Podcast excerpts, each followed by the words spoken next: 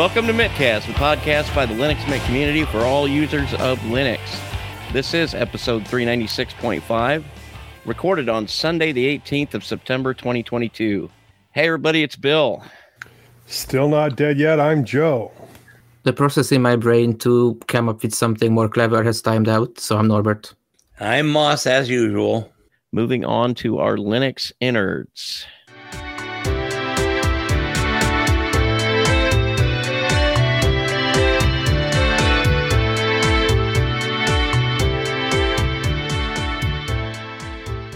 Now, this is basically um, what we're going to be talking about here. Is we're going to deep dive, I guess, a little bit into uh, some news that's been going on. Um, article published by, by Bleeping Computer series titled "This Week in Ransomware." Each week, as a news summary on the topic. In early September, they covered multiple time, multiple times schools being increasingly targeted by ransomware, and we decided to cover it in the innards. Uh, so. Yeah, we had a whole nother topic picked oh. out and, and, and ready to go. That'll have to wait another two weeks. Which but um, it's not a big deal. At least we'll have most of the, the show notes for it, at least the ideas for it. Yeah. But yeah, this the, is a huge article, and so we figured instead of doing it, you know, in the security section, we do it in the innards section. Yeah, it's it's multiple uh, closely related articles from the same source. I'll go ahead and read the first one, and if somebody wants to take the second one, I go ahead. Okay, uh, I sure thought I had a name there. Oh, did you? Well, you know, Moss, I turn off the editing view. Ah, there it is. I turn that off when I'm reading it for obvious reasons. Moss related purposes. Moss related purposes. So I didn't even know you could turn it on. Oh yeah, I am doing it for your own good. Yeah. Mm-hmm. Says the guy with the needle. Um, okay, so uh, first up, second largest U.S. school district, LAUSD. I assume that stands for Los Angeles something school it's district.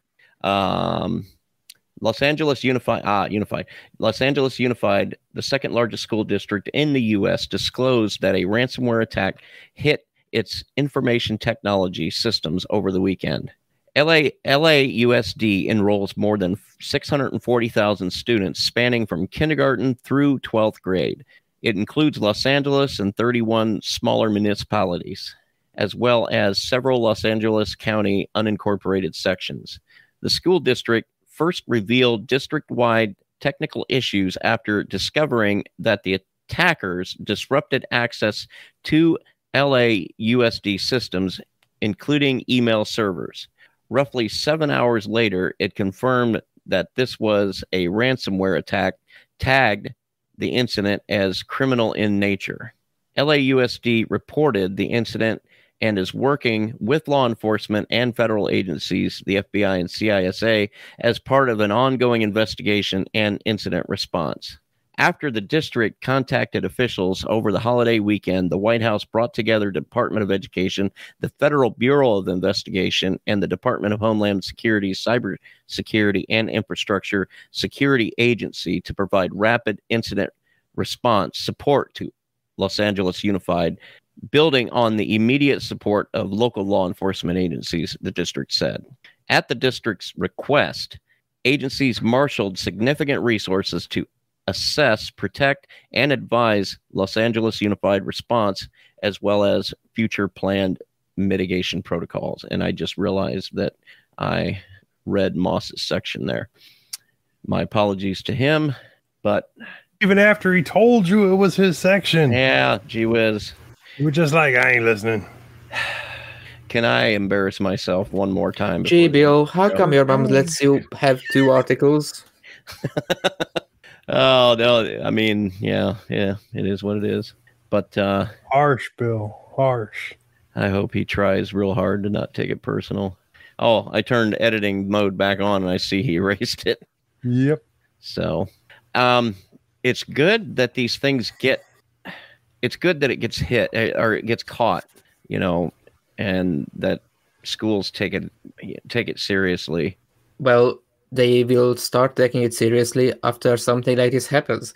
It's right. generally true with with security and privacy and uh, everything that happens ever is that uh, sometimes uh, things will, will, only get uh, fixed if something really breaks or if something really bad happens.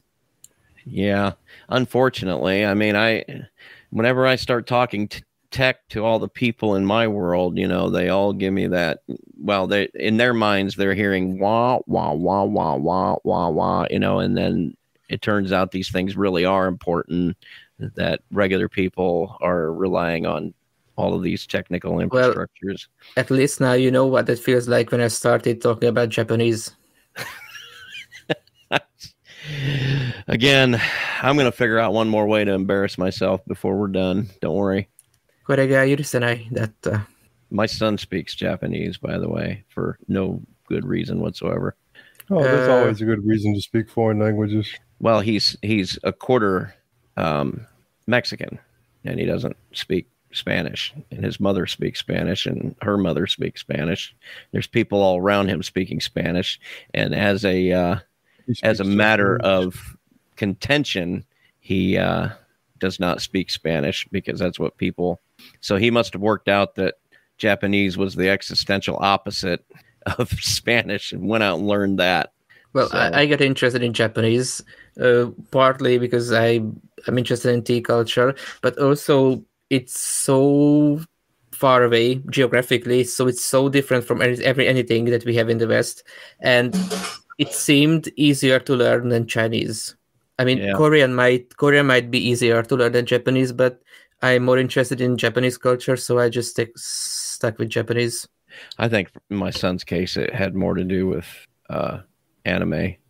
Moss, I didn't I want to say that, for... but uh, that was the first uh, thing that started for me as well. Yeah, because yeah, Moss, I apologize for reading your article because I just now realized after I turned I turned it on, made a big deal out of that, and then I didn't even read whose name was next to the article. So I apologize. So let me know if anybody has any idea of how to make a fool of myself anymore. We'll work on it. All right, appreciate it. Norbert, I think you got the uh well, Moss, do you want to take the second one? The Vice Society one? Yeah. Yep. Yeah. Okay. The FBI, CISA, and MSISAC warned today of U.S. school districts being increasingly targeted by the Vice Society ransom group, ransomware group, with more attacks expected after the start of the new school year. They also, quote, anticipate attacks may increase as the 2022 2023 school year begins and criminal ransomware groups perceive opportunities for successful attacks, end quote. Attacks on the education sector, mainly targeting kindergarten through K 12 institutions, have a massive impact on their operations, ranging from restricted access to networks and data, delayed exams, and canceled school days to the theft of personal information belonging to students and school staff. The victims have been asked to share attack details with the FBI, Network defenders are advised to take measures to defend against and limit the impact of ransomware attacks, including prioritizing and remediating known exploited vulnerabilities, training their users to recognize and report phishing attempts commonly used as initial attack vectors, and enabling and enforcing multi factor authentication. The FBI also asked victims to share logs and other information linked to the attacks. The FBI is seeking any information that can be shared to include boundary logs showing communication to and from foreign IP addresses, a sample ransom note, communications with Vice Society actors, Bitcoin wallet information, decryptor files, and or a benign sample of an encrypted file, the federal law enforcement agency said. Now, that whole like things that they said that they should do, that sounds like, you know, something that every school should have had in place already. I mean, the two factor authentic. This is just common sense crap. Well, Los Angeles School District, I can definitely see, but like Granger well, County no, schools, they probably would have never thought of anything like that. Yeah. The, the, the school districts here in the DFW area have have the exact same problem where they don't have 2FA, they don't have proper encryption, they don't have somebody right. checking to make sure that their personal data is, is not accessible from a public viewpoint. I mean, it's really bad. The school got hacked. Yep. last year, I think, and a whole bunch of personal information that the school hasn't disclosed was just released into the wild. Yeah, like I said, well, when so, when COVID hit this school district, the first thing they shut down was their computer science classes. And again, is it is it because these institutions are not putting the appropriate amount of resources towards information technology? Are they probably hiring the least amount of people 100%. as possible? Yeah. Well, no, it, it's not just the least amount of people possible. I mean, e- e- even a large school district could get away with a minimal um, team, IT team. The whole thing is, is that the, they actually, if they're going to go with two or three guys for their IT team to get everything set up properly, they're going to have to be knowledgeable guys yeah. that know. Well, there's more here. Shall we keep going? Sorry, that just I'm thinking about the scale of this. My the school where uh, my high school where I went to, I, there were around 600 students there. The school district, uh, we don't have school districts here, but the number 600,000, that's basically the equivalent of a thousand of of the schools that I went to. So that would uh, I, I assume the IT uh, IT staff has it has to be people who sometimes go to the, actually go to the schools to solve stuff. So that has to be well, if let's say a thousand per Look, people. A, a database, IT. a secure database is scalable.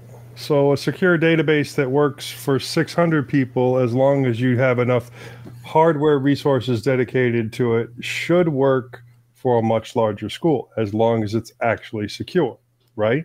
Yes, but you also have to make sure that the infrastructure at the school is also secure. And yes. I I couldn't even tell you if there is an actual bespoke uh, IT department in Fort Wayne Community Schools. And the reason I say that is because I've got kids in three different schools that are using three different types of technology, which is telling me that each school is just use that it's a hodgepodge of of yeah, different things. It's actually it's actually really bad. Like, well, everywhere I assume, but like with um, the school district here, within one school district, because they have multiple grade schools, multiple middle schools, one high school, but because there are multiple schools within the one school district, each one is using different applications, different front ends, different back ends, different setups it should be unified. it should be standardized within it. Well, that, that's not the case here in Granger County. We do have a unified system, but I still don't think we have good security. Yeah, I mean, it has to be it has to be done right from the ground up. It really does. Like, I mean, like m- my daughter's got an iPad. My my middle school son's got a Chromebook, and my high school son has a ThinkPad. I mean, so they're they're not even unified on the mm. operating system they're using. Well, we're all on Chromebooks. Almost all of them are Dell's, and if the students shelled out for a for a bigger one, they got an HP. They part of the reason I think my high school son does not have. I don't know. Can you get Microsoft Office on a Chromebook? The proper mm, installation. No, all you can use is like the 360 See. online yeah, and, and he's he's in the uh, what they call what they misnomer uh, introduction to microcomputers, which sounds mm-hmm. like it sounds like a a class that should be on basic computer skills, but in fact, it's Microsoft Office, and he's in that, so he's got to have a machine that's got Office installed natively on it. So I can understand that, but the it's it's three yeah. very different. Chrome, Chromebooks are great if you just need something that gets out your out of your way in order to be able Browser, to do yeah. any and yeah browse, do research, any sort of homework or or school stuff. But once there's once you have a, a class specifically on computers, that's the problem. If you you either give the kids two computers, one with Chrome and another one with Windows, because I don't think uh, you can do much in terms of uh, getting into how the system works on Chrome OS. Or you can just have them use computers in a computer lab that has Windows or Linux on it. Okay, yeah. still got half the article to go here. Should I continue? Go right ahead. Yes, please. Vice Society is a threat group known for deploying multiple ransomware strains on their victims' networks, such as Hello Kitty slash Five Hands and Zeppelin ransomware. They also steal sensitive data from compromised systems before encryption and later use it for double extortion, threatening their victims to leak the stolen data if their ransom demand isn't paid. One of the group's recent victims is the Austrian Medical University of Innsbruck, which was forced to reset all 3,400 students and 2,200 employees' account passwords after severe IT service disruption and data stolen in the attack being leaked on the gang's data leak site. Emsisoft threat analyst Brett Callow said that ransomware attacks had disrupted education at roughly 1,000 universities, colleges, and schools during 2021. And Norbert has a quickie story here. The Vice Society claims the LAUSD ransomware attack we just were talking about. So I'll let him handle yeah. that. Yeah, what's interesting is the, the these two articles, the one about the the LEUs, the LAUSD being hit by red ransomware, and the FBI warning of the Vice Society ransomware attack group, were published uh, less than a day apart on on Bill Bleeping computer, and then uh, several days later there was another article about uh, Vice Society claiming the LAUSD ransomware attack, and uh, they say that we have 500 gigabytes of data from the network, which uh, I can't imagine what kind of data that, because if it just if it was just uh, like spreadsheets and uh, plain text that's that's either a lot of data or it's uh, a lot of media file as well. Or maybe it's because it's 600,000 uh, students maybe it could be just uh, plain text or spreadsheets. And yeah so basically just that's just uh, what i wanted to highlight from the uh, I'm not sure what the actual uh, order of events were, so I assume uh, the warning from the FBI came before they claimed uh, uh, responsibility for the attack. Okay, I just looked this up. LAUSD has 782 schools and 460,633 students with a minority enrollment of 90%. But so this is not only affecting a lot of people, it's affecting a lot of minority students who probably need uh, well, I won't say it that way. It sounds a little racist. Uh, but, you know, they, they, have enough things in their way already. They don't need this. The Bleeping Copy article says LAUSD says it enrolls more than 640,000 students. But either way, it's, it's a lot I students. just looked it up on U.S. News and World Report. They could have gotten it a different uh, year. Yeah. I'm not sure what the date on this is. Yeah, we also I also chose another article which is not directly related to this, but it was uh, it's just generally related to ransomware. Uh, ransomware gangs switching to new intermittent encryption tactic. A growing this is also from the Bleeping Computer. A growing number of ransomware groups are adopting a new tactic that helps them encrypt their victims' systems faster by reducing the chances of being detected and stopped.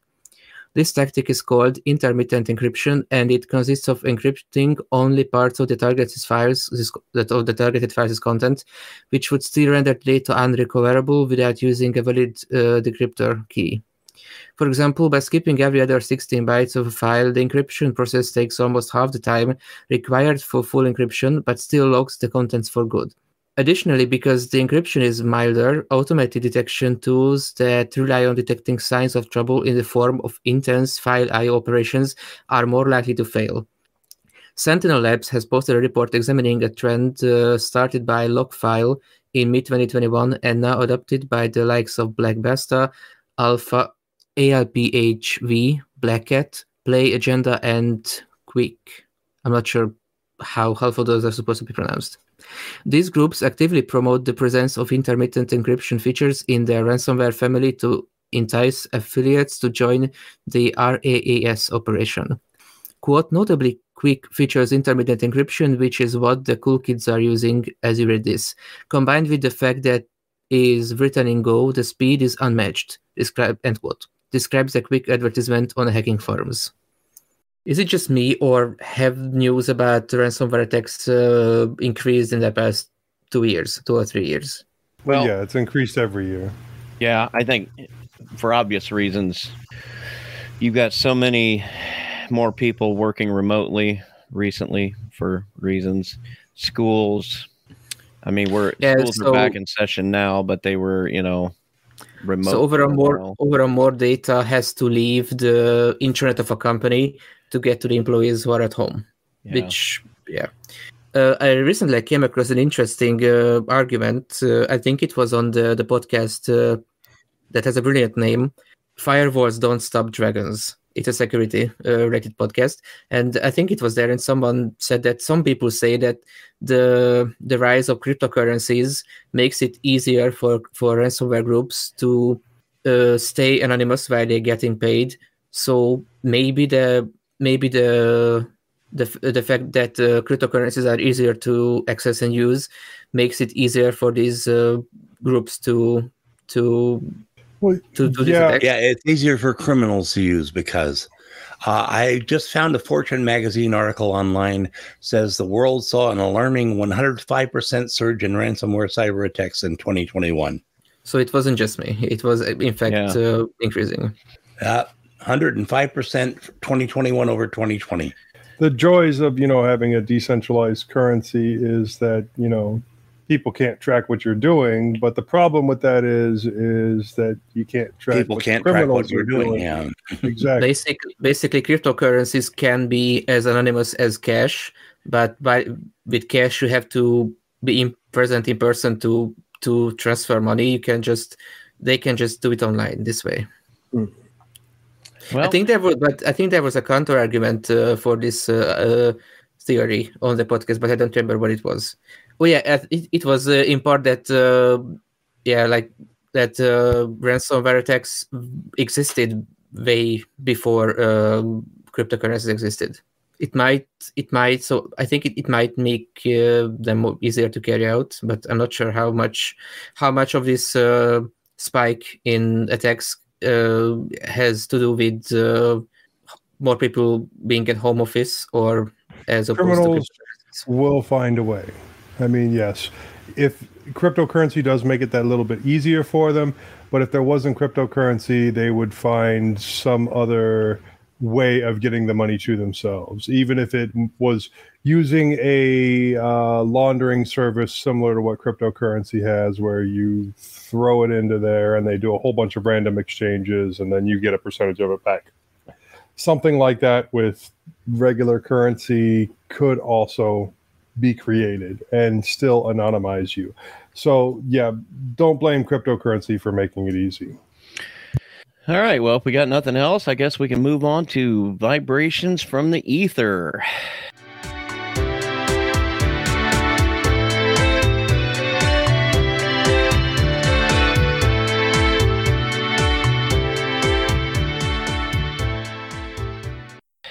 And there's a lot of vibrations from the Yeah, ether because really. there's several weeks worth here because I wasn't on last show. Yeah, this first. Bill, you should probably take this first yeah, one. I'll for I'll take this first one since it was a a bit of Direct a jab. dig at you. Yeah, He's I not will read this and then I will offer my hmm, input. Um, and this is from Bill Dietrich. Uh, apparently, what do we have? Did he write three separate um, interactions, or did he just no, he just all numbered his stuff. Oh, oh, how nice. Um, in my opinion, you kind of missed the distinction between pen testing and ethical hacking. Pen testing is an organized, contracted, usually team activity, and often is designed to cover all facets of the target networking, apps, clients, servers, employees, phys- physical ac- access, etc. Ethical hacking is more of an ad hoc, solo focused, creative, creative activity done at the whim of some individual. There is crossover between the two, and bug bounty is somewhere in the middle, too. Restaurant announcing again towards me, restaurant announcing Wi Fi network name on a sign and using a simple name is not a security issue. Anyone can easily pick up the SSID from the air, no matter how complicated you make it. And any SSID can be drowned out or typo squatted by an attacker. And an SSID of uh, unintelligible group of letters is not safer than one of McDonald's. And if someone forces you onto the wrong network, HTTPS and certificate chain of trust should save you from MITM man in the middle attack as long as your software is up to date. You're using HTTPS and you don't override security warnings. Reason number three re- reason the waitress types Wi Fi password into your device is to try to prevent it from being copied and put into other devices and may be used for non customers. Some devices, older Android perhaps, don't let you see saved Wi Fi passwords. Thanks, Bill Dietrich. Um, thanks, Bill. Uh, yes, I appreciate um, correcting me somewhat in the uh, distinction between the two. I'm not sure that I was trying to say, and if I if I did, if that's the if that's how it came across, I I wasn't really.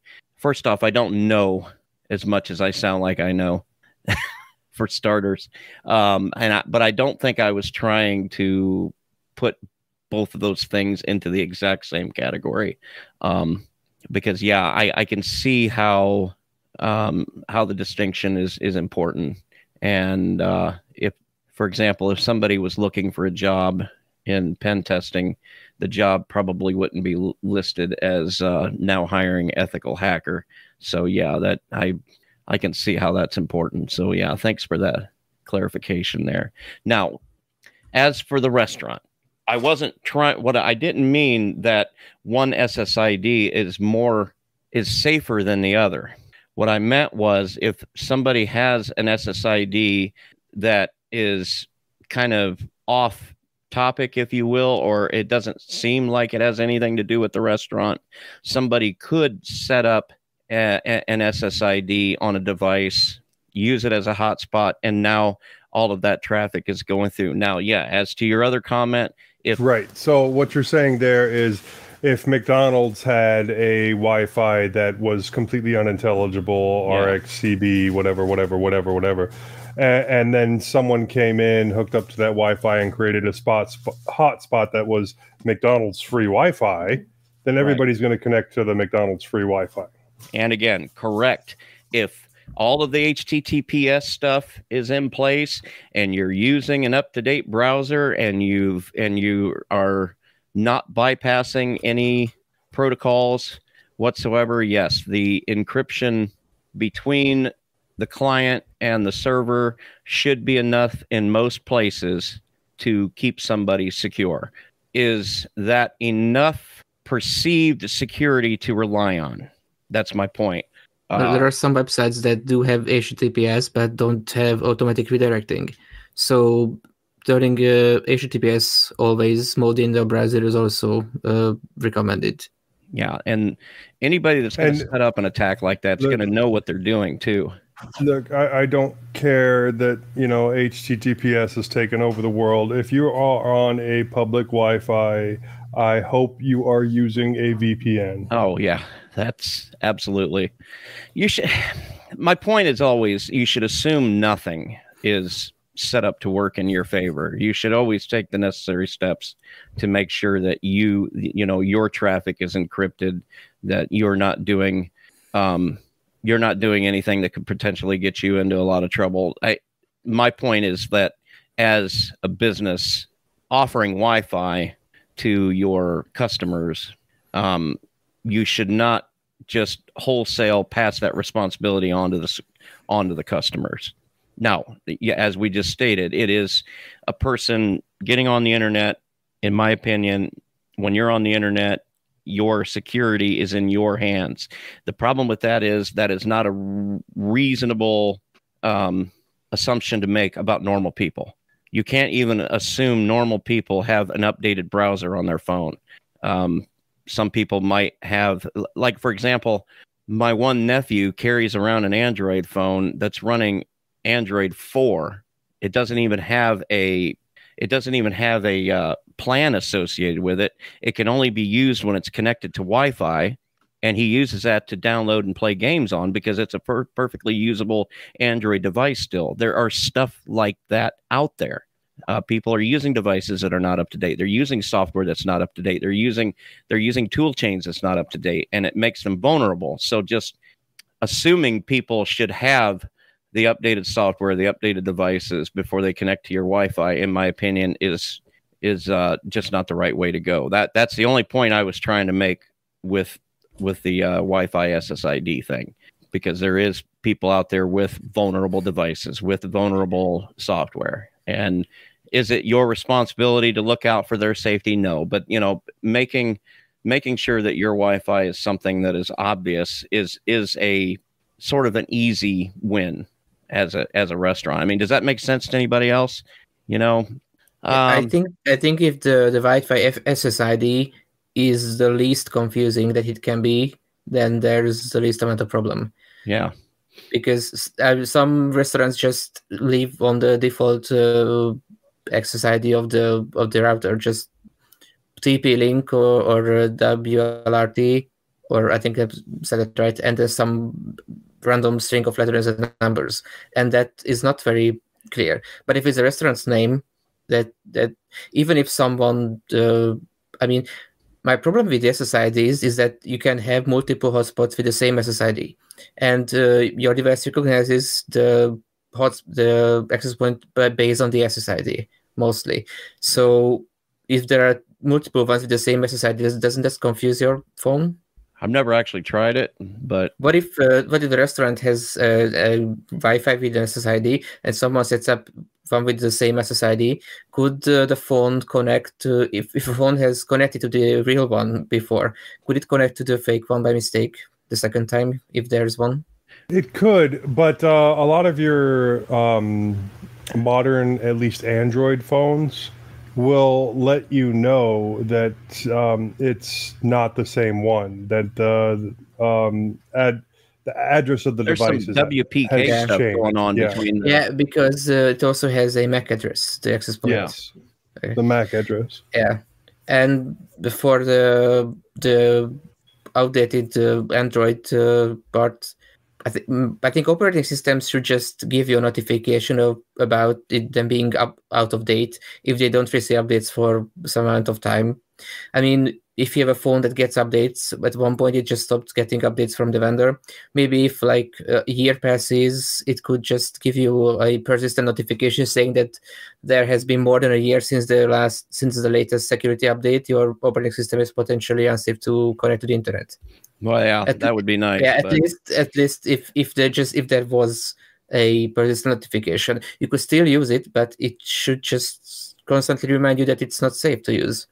As much as people like to hate on Microsoft for forcing uh, automatic updates, automatic security updates are are are useful. As long as they don't and, reboot your machine right in the middle of the podcast or something. Well, if you install, if you make sure to have uh, security updates already sort of update on Windows installed at a time when it is convenient for you, it will not surprise you. If you postpone updates for weeks, it might uh, just decide to randomly restart. But sometimes I just turn on my computer and boot into Windows just as long as you're sending all of your information to, to Microsoft, your life will be that much easier. Just come here where it's safe. It's warm. You'll like it here. I promise. Do we have Photoshop there? we might. You just have to come and see.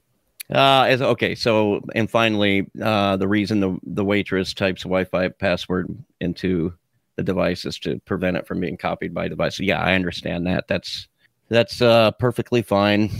I didn't really have a problem yeah, I with think that. was my comment. Uh, because we'd just recently gone to a Mexican restaurant and uh, asked for the Wi-Fi, and the guy just came and typed it in. Because I think they did that at, at, the restaurant I was talking about that too. Because she, well, I don't, I don't think we did it first. I think it, we tried it and it didn't work, and then she's like, "Well, can I try it?" And then, yeah. Anyway, but thanks, thanks for the input, Bill. Um, it was, uh, we appreciate anybody's input. Uh, you want to take this next one, Moss?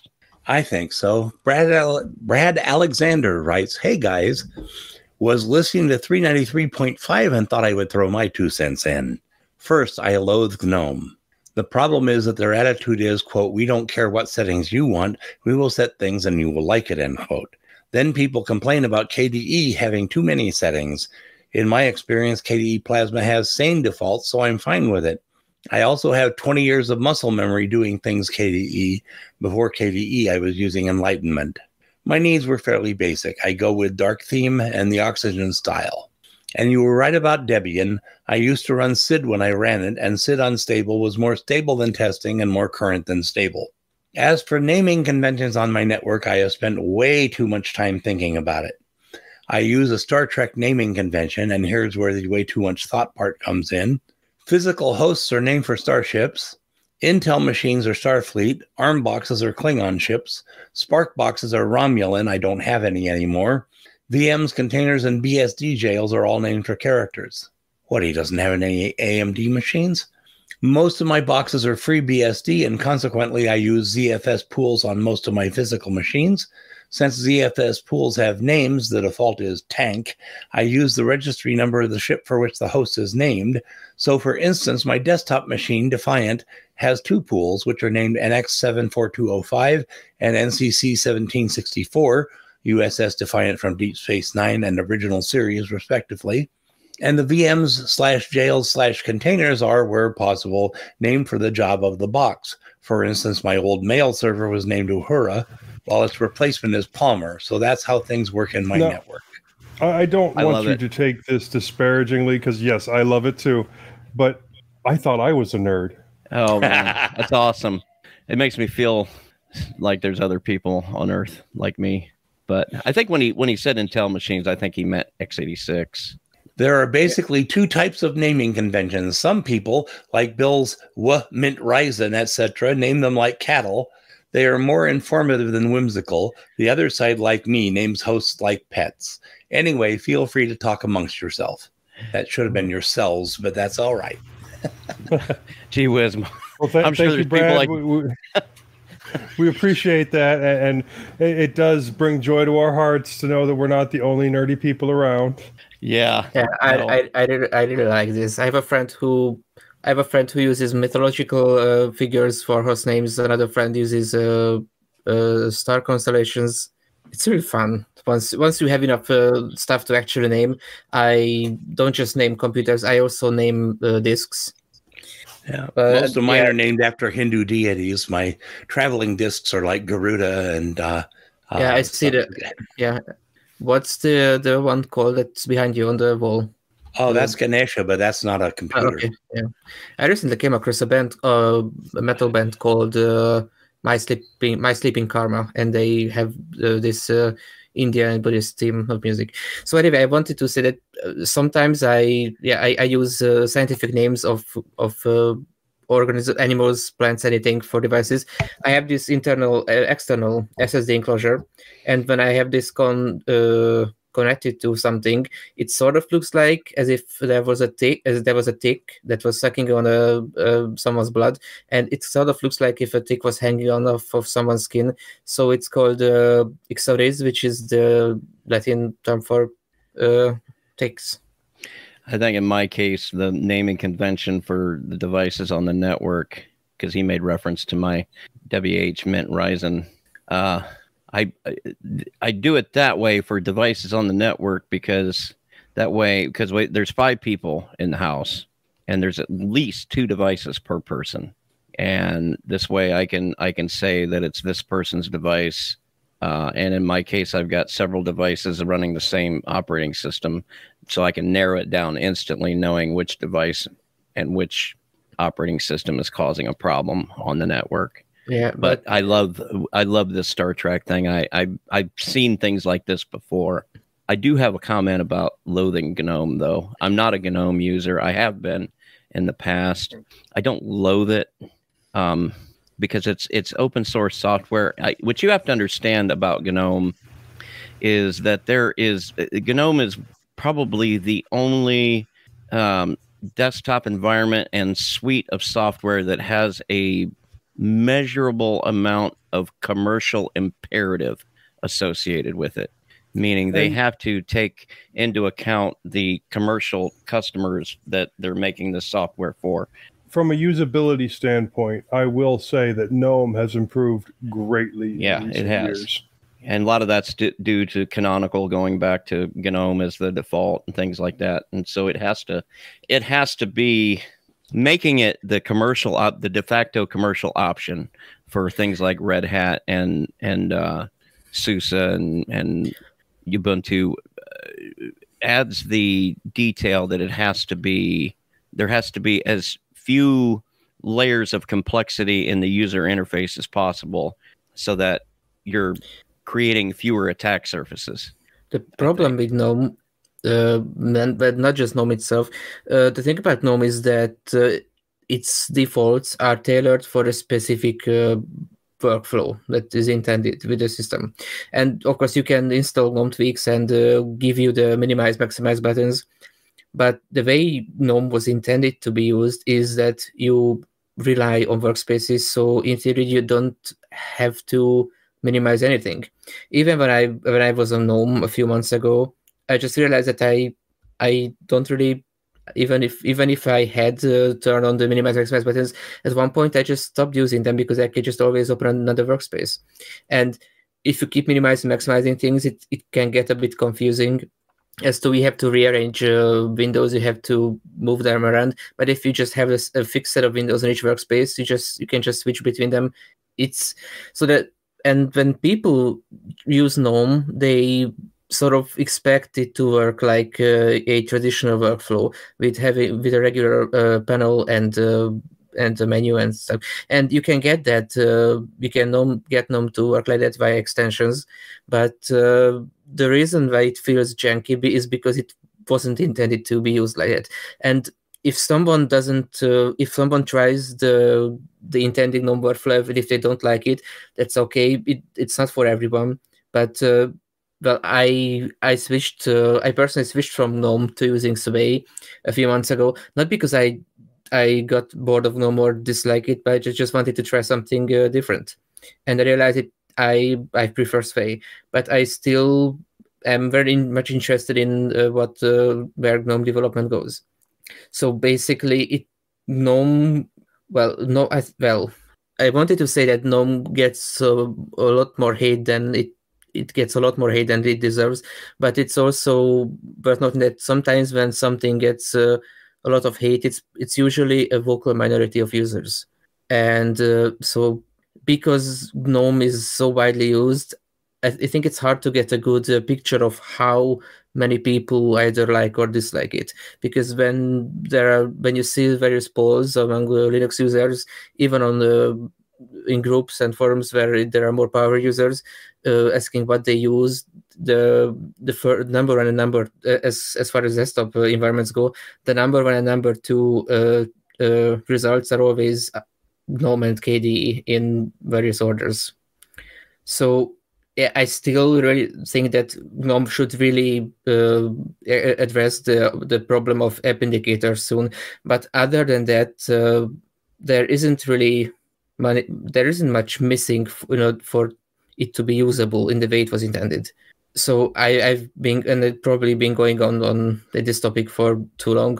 So I just wanted to say that, uh, yeah, basically GNOME is not a bad oper- desktop environment. It's just uh, way different than most people are used to, and uh, in order to experience it, I think you should have an open mind and try to use it the way it was intended.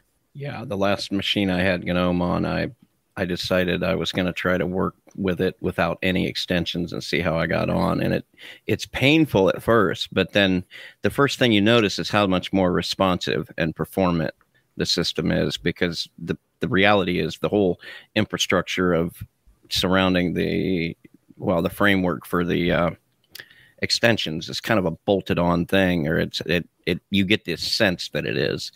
Yeah. And once you remove that it just seems to run that much more smoothly than it did with the yeah. extensions.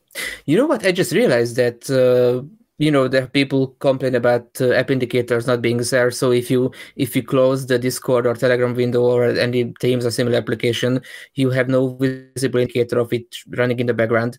But if you just don't close or don't minimize it. I, I guess that is that falls in line with how GNOME was intended to be used. So if you have Discord running at all, you might as well just put it on a workspace that you're not using, and it will get out of your hair. And uh, also uh, when you mentioned uh, no extensions you know how in the extension manager there's a master toggle at the top that turns on and off all extensions yeah. as uh, leo chavez pointed out uh, that doesn't just turn off the extensions that turns off extension support in a way and he said that uh, GNOME uh, performance actually improves. Uh, so if you have ex- if you have no extensions running but you have the master toggle turned on, it still decreases the, the performance a bit as opposed to if you have the master toggle turned off. Yeah. So after I learned that, I have a Surface tablet which with a pretty it's a quite old uh, fourth generation Intel CPU. So since then I just use I'm just using GNOME on it uh, without any extensions and extension support turned off, so I can have uh, the best performance I can get out of it out of it uh, on GNOME. And I will continue to use GNOME on it because it's still the best uh, desktop for uh, primarily touchscreen uh, based workflow. Yep, I agree. Oh, we got another we got another uh, letter here. You want to take this one, Joe? No, not really, but I will. This is from Nomen Nescio. I hope I got that last name right. Uh, hi, mintCast. Sorry for the typos. Definition ridiculous, deserving or inspiring ridicule, absurd, preposterous, or silly. Thank you for Definition preposterous. What? Thank you for what? What? For defining those two words for us. Oh, well, it's right here. Definition preposterous. No, I was contrary to nature, reason, or common sense. Absurd this sounds preposterous, absurd, but is it? So let's investigate. Embrace, expand, extinguish. How about applying this cancerous behavior to distros? Not just making them mere MS software, not just making them an app, a client for a Sirius OS, but making them ourselves and then intercepting them and extinguishing those pesky repos and shared libraries with our own. MS Store, GitHub, the biggest repo is intercepted. Now it's time for removal of shared libraries and fast and secure software based on shared libraries. Unteach kids Windows is your computer, it's your PC, there's nothing else. Now there are no such things as distros repos. Come to us, our store, website, GitHub. We package it for you. You don't need those repos. It works with the distros we recommend. This distros are compatible with Windows, and all apps are developed for us, and we get money if you want to publish here because you have to buy the key. The Windows warning and installation fail if you do not pay MS to sign your app. Now, MS earns money on every open source app via KDE. So, in order to make Windows, I love this word de facto standard, MS must break repos. All those nice self contained apps, no more repos, no more pesky packaging, one pit stop.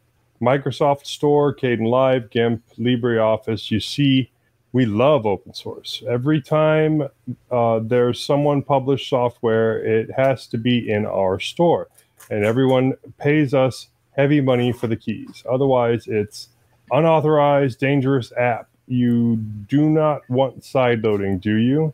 Be secure. It's for your own good, and then it has to work only when with chosen distros from now the clients, the MS apps. Why do you ask for how to compile? It's already packaged for you and is only compatible with the chosen ones. Awesome. No more fragmentation. And since MS Window is the de facto standard, then you only have to make it compatible with MS Windows and our shop. Who cares about distros that are not sanctioned? Use blessed ones. No more fragmentations. You just have to code for one shop that have the extension in the kernel to be MS Windows Client. Which distros are those? The ones that forbid competition to MS products. KaOS promotes and has exFAT, but has no F2FS. F2FS is the best for flash storage, but since it directly competes with MS, it has to be canceled. Fake reason. Limited rip it. Freedom. No. MS, yes. And exFAT is not free. And then two, Manjaro. I tested this month some KDE ISO. They have like a lot of them, including the one in MS GitHub with wrongly split zip doable to join them, but and then a word I can't say. So they have this proprietary stuff that they by default saves to MS format by default, but not LibreOffice. What the heck? Ubuntu Snaps, proprietary format for Freedom GPL 2 3 apps. What the heck? And now Mir Client, Wayland implementation, four separate Windows server that do different things as snaps. OMG Shmubuntu. By the way, is Shmubuntu an MS Store app? If you know more, let us know. What the heck is going on? P.S. Repository application software, miniature in speakers, electronic tablets, verified self compiled Libre software, store app, apps, pods, pads, buds, side loading. Okay. Uh, Can I go first? That, that was a little bit disjointed, and I really tried to read it. You know, you did a good job, Joe. I couldn't have done that. I was thinking, I was listening to this. I was thinking, ah, maybe I should have given this one to Moss. That way he could have his no, his, Joe, oh, yeah, his audibly disdainful. uh, first off, exFAT is free. Yeah. um, exFAT is free. Do your, you got Google. Um, oh boy. Um, so it sounds to me like uh, your this, this, was a dissertation on the Microsoft idea of, you know, what is it? Um, he got it wrong. Embrace, it, expand, extinguish. It's embrace, extend, extinguish. Yeah. He said expand is extend. Right. Yeah. Well, he did say sorry for the typos ahead of time. Um, it sounds like what well what he's got a problem with here is the Microsoft Store and funneling people in and making. It sounded like he believes and he also that, has an issue with um, Microsoft buying GitHub and people continuing to use GitHub. And he's not the only one. Yeah. No, I'm not saying think... he's wrong. But... Has Microsoft owning GitHub had negative effect on projects that are hosted on GitHub? Absolutely yes. not. Yes, it has. Like uh, Russian software developers have been totally cut off, regardless of whether they are in Russia or not.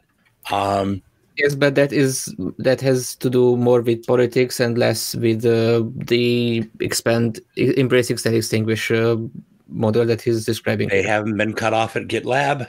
Then go use GitLab. I don't know. Um, what I'm saying is that has less uh, that with controlling the software market.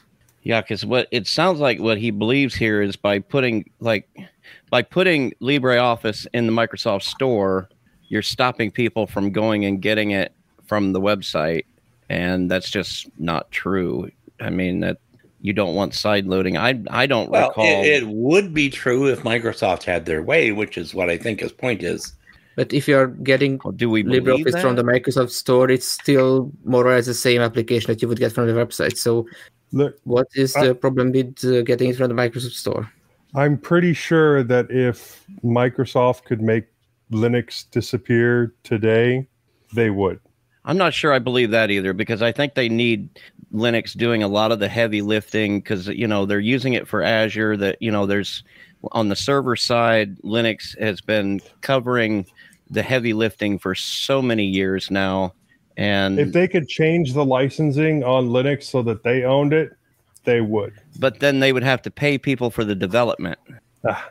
And right now, you you know much of the internet, much of the infrastructure is leaning against, and this is a point of contention out there that many of these just projects hire them as Microsoft employees. Then you got to pay them. Then you have to provide benefits to them, and then and then once they they're gone, nobody is going to pick up the project and keep it going such the way open source works now, you know, and much of the world's that, internet infrastructure happened. depends on that.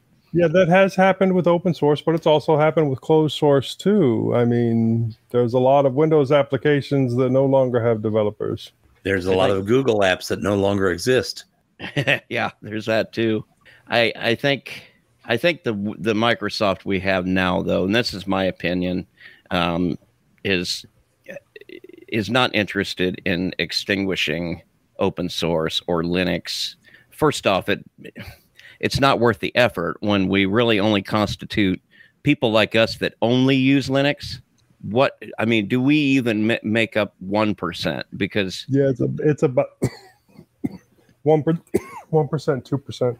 You know, because you you've got, I would imagine you've got a vast number of people that are using Linux at work or they're using it for a specific purpose and then all of their consumer devices are running something windows ios a lot of people whatever. that don't know that they use linux because it's on in the back end of whatever server they're exactly using. so you know that being said you know any effort microsoft would make to make linux go away i think would be a waste of their resources um, f2fs being the best for flash storage it, i don't know that it is. I mean, the thing about exFAT is it works in no matter what device you plug it into, and it's in the kernel now. If you've got a recent, you know, a recent kernel, it's it's a module right there in tree.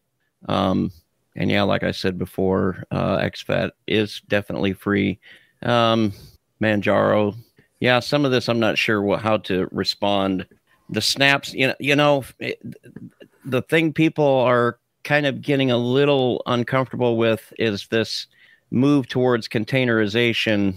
Um, and some people interpret that as lazy development because we're no longer relying as much on shared libraries. Because now a developer, if he wants to base his software on a library that he doesn't want removed from the tool chain, all he's got to do is incorporate that incorporate that into the container, and then you don't have to worry about that. Well, that's that's part of the reason Windows has worked for so long is because their kernel relies heavily on backwards compatibility. You, you, know, you can you can go for the most part, you can get a Windows 3.1 app or a Windows 5, uh, 95 app and install it on Windows 11, and it will work. You try that with Linux, and well, not, you'll it, get nothing. No, it's not really, it's not really uh, likely that you install something that was intended for Windows uh, 98 to, to run on Windows 11 because the library you've got a compatibility mode that that works. I, I mean, yeah. I've got I've got a couple of games that I've been installing ever since uh, Windows ME, and they worked with every iteration. But you try, I mean, you go back like a year, you try to install something based on Python 2 on a modern machine, and it's just not going to work, you know. And that that's uh, part of the reason things like snaps and Flatpak uh, was designed for to begin with is that way if if you absolutely have to rely on an older tool yeah. chain then just uh, check my system doesn't even have python 2 right they don't. They it's been deprecated nearly completely but you have you have apps out there like that that solitaire game that uh yeah i remember when python 2 was you know declared obsolete and everything had to use Python 3 for security reasons and spending a couple of weeks converting code. So, yeah. And you've just got stuff out there that's just never going to get converted. So, if you want those things, they're going to have to be containerized. But containerized apps can still use the same library. For example, if you have Flatpaks installed and you have uh, you down, they, they download the, the runtimes there, there are shared runtime Uh, for example, if we have multiple GTK apps, it, it, they can just use the same uh, copy of uh, the GTK libraries. Yeah. So I'm not that. I'm not sure I'm not sure how what ex, to what extent uh, this works on Snaps, but on Flatpaks this is this has gotten a lot better. So container um, it also it depends on what the method of containerization is. So snaps are these uh, compressed image files that have to be mounted with uh, virtual file systems and have to be loaded to RAM. But Flatpaks are just files on your on your disk as like if they were regular programs, only that they they are not using the system libraries; they are using their own runtimes. So in that sense, uh, yeah so from well, my point of view my main complaint about snaps is that uh, on a desktop use uh, where you have probably less ram than a server would. Uh, having to deal with uh, snaps being loaded into ram and mounted it's it's sort of Another i guess it, make, are... it, it, makes them more secure but uh, maybe uh, what flatpak does is, is plenty enough. It is. And yeah. what occurred to me is that um, when you do it the snap way that is a well it is a device mounted. It shows up in lsblk why is that important? Well when you install a flatpak it gets installed to your home directory Not which is if fine. you, if you specify it for the user but by default flatpak installs stuff on the system. You don't use a sudo command to unless it just calls sudo. I've noticed that the it's got a var directory right there in your home directory. Uh, if you don't uh, uh, uh, if you don't uh, add the dash dash user option, it will uh, be a system wide. So if you just uh, do the Flatpak remote add FlatHub and you don't add the, the, the dash dash user, it will be a system wide thing. And if you install anything like that, it will be available for all users. But if you add the dash dash user for comments, it will be in your home directory. It seemed to me like when I was thinking about that, it seemed like the the way Snap does it was more of a system wide uh, solution, which would make more sense for a distribution like Ubuntu that was by by its own proclamation a, a uh, commercial offering. You know, so you would need yeah. something that would be usable by multi users and things. So anyway, if uh, one more thing, but as well for snaps, only the back end of the snap store is proprietary closed source. Yeah. Not the snap format. Not the snap format, as far as I can, as far as I know. Okay, that is changing. Uh, the there is a new Snap Store coming out that is not backend proprietary, and it will be implemented, I think, in 2210. Yeah, I saw. Is it replacing the current one, or is it is it done by Canonical? Yes. Is it Flutter based? I don't know. all right. So yeah, again, thank you for all the keep the keep the comeback or keep the feedback coming, folks. We this is more than we've had in a long time. In fact, it felt a little awkward because we hadn't done it in so such a long time. Uh, moving on to check this out.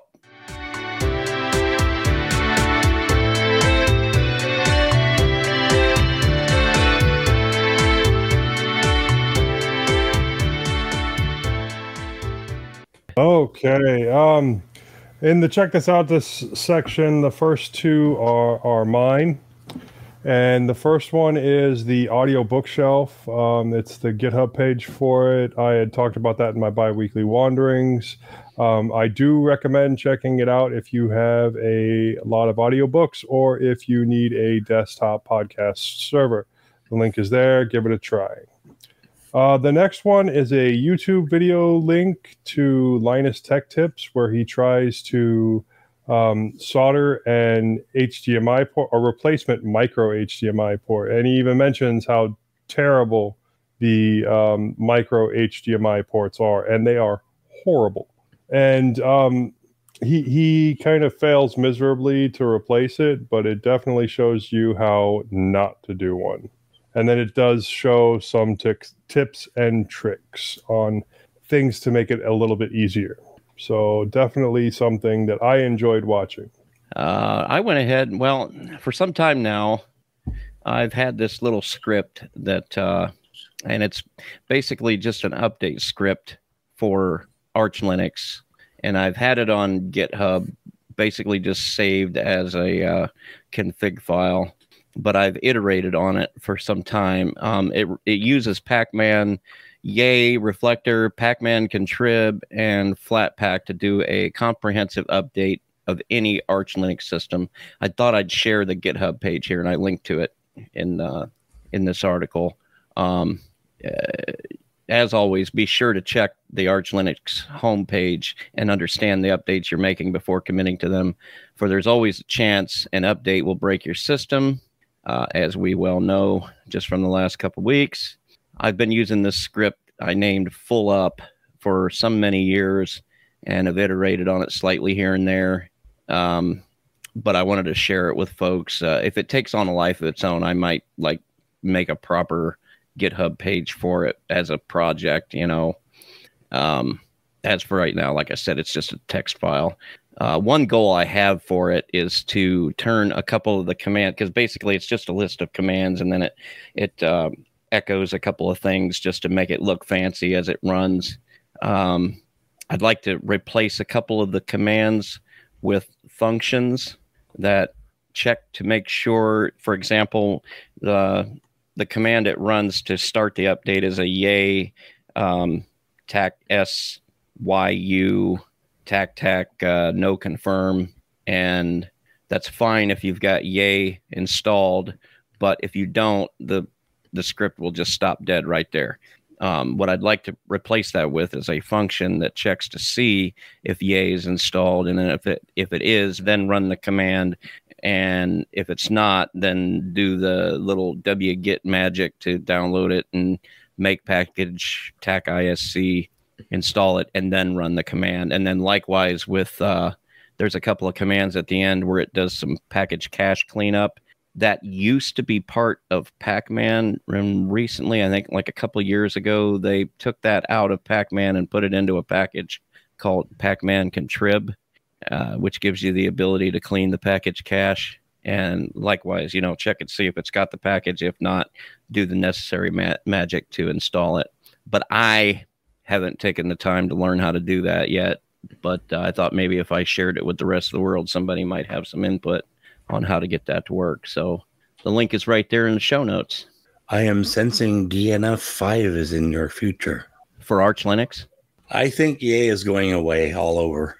Well, there, the Yay is just one option for integrating the AUR into Pacman, or well, having a one-stop method of just installing AUR packages um, without having to physically download them and then make. He he, won't he won't convert his script to DNF if Yay goes away. What he'll do is he'll automatically alias all the uh, Yay commands to DNF commands. Well, you ain't even got to do that. Just change mean, it to uh, by DNF.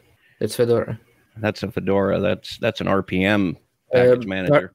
Paru is uh, an alternative. It was a fork of Yay. DNF is not Fedora only. It it covers. I know it's. Uh, it is very well useful in uh, OpenMandriva and uh, RPM. Anything running RPM, but I think yeah. it'll go Arch too. Uh, DT made a video a few months ago about uh, uh, he recommending uh, people from switching uh, from Yay to Paru because Paru is more uh, actively maintained and it's the comments are basically the same, only you don't type Yay, you type Paru, and because it was a fork of Yay. I tend to do whatever Manjaro's doing because they're the ones that are putting the most thought and effort into the Arch Linux. I was surprised when because Yay. Uh, but Manjaro replaced, is Manjaro using Yay in any way? Yeah, it's in the back end. Well, it was in the back end of their uh, Pamac uh, program that they use. Isn't Pamac just its own thing? It, it has got package it and uh, and Yay for the. But doesn't Parrot, uh, sorry, uh, Pamac itself work as an AUR helper as well? I think to this day, I think I tried to install it the other day, and it still pulls Yay as a necessary dependency in order to have access to the AUR. Now, if you install it without Yay, then you can only update packages in the default repositories because then it's just using Pacman on Pacman on the back end. That's the way I understood it by looking at package browser because you can install you can install Pamac on a vanilla Arch system, but it it it's a huge thing. It, it's updated quite a lot and it takes a long time to compile it. So usually I if I install it at all, it's just so that I can do a lot of batch installing and then I get rid of it. So, anyway, it's out there. If folks uh, want to take a look at it, go right ahead. Um, moving on to housekeeping and announcements.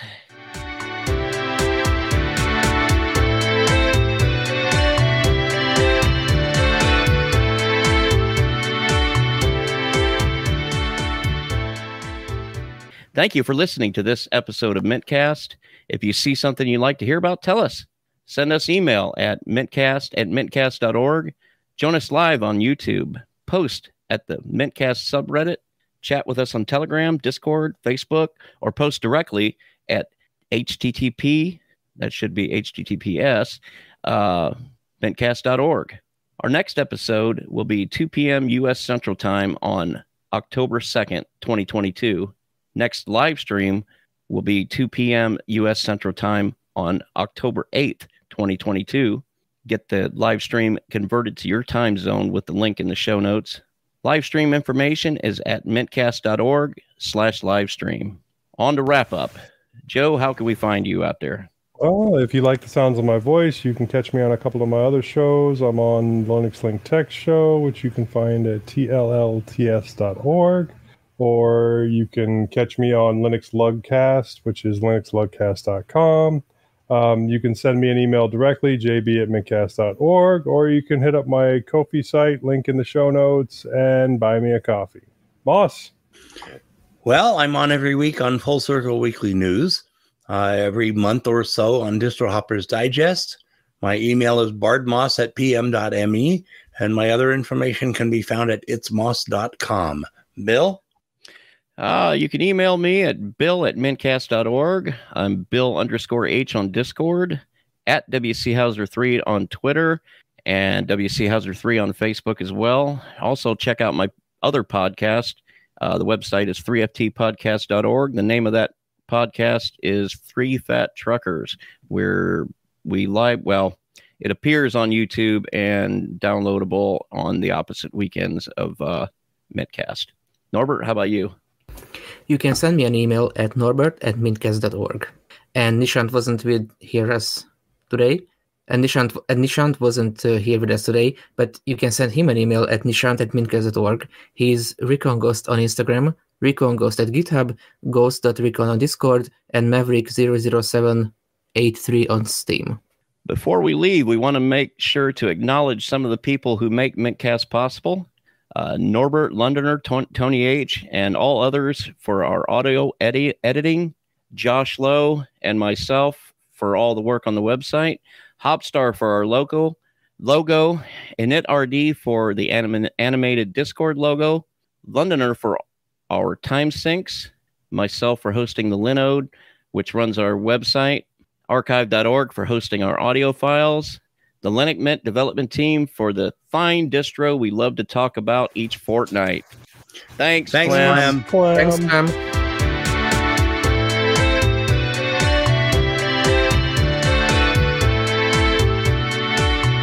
This has been another episode of the Mintcast podcast. The show notes for this episode are at mintcast.org. You can send us email at mintcast at mintcast.org. You can find more information about Linux Mint at www.linuxmint.com. You can follow both Mintcast and Linux Mint on Twitter at Mintcast and at Linux underscore Mint. Thanks to Mark Blasco at podcastthemes.com for our theme music, and thanks for listening to this episode of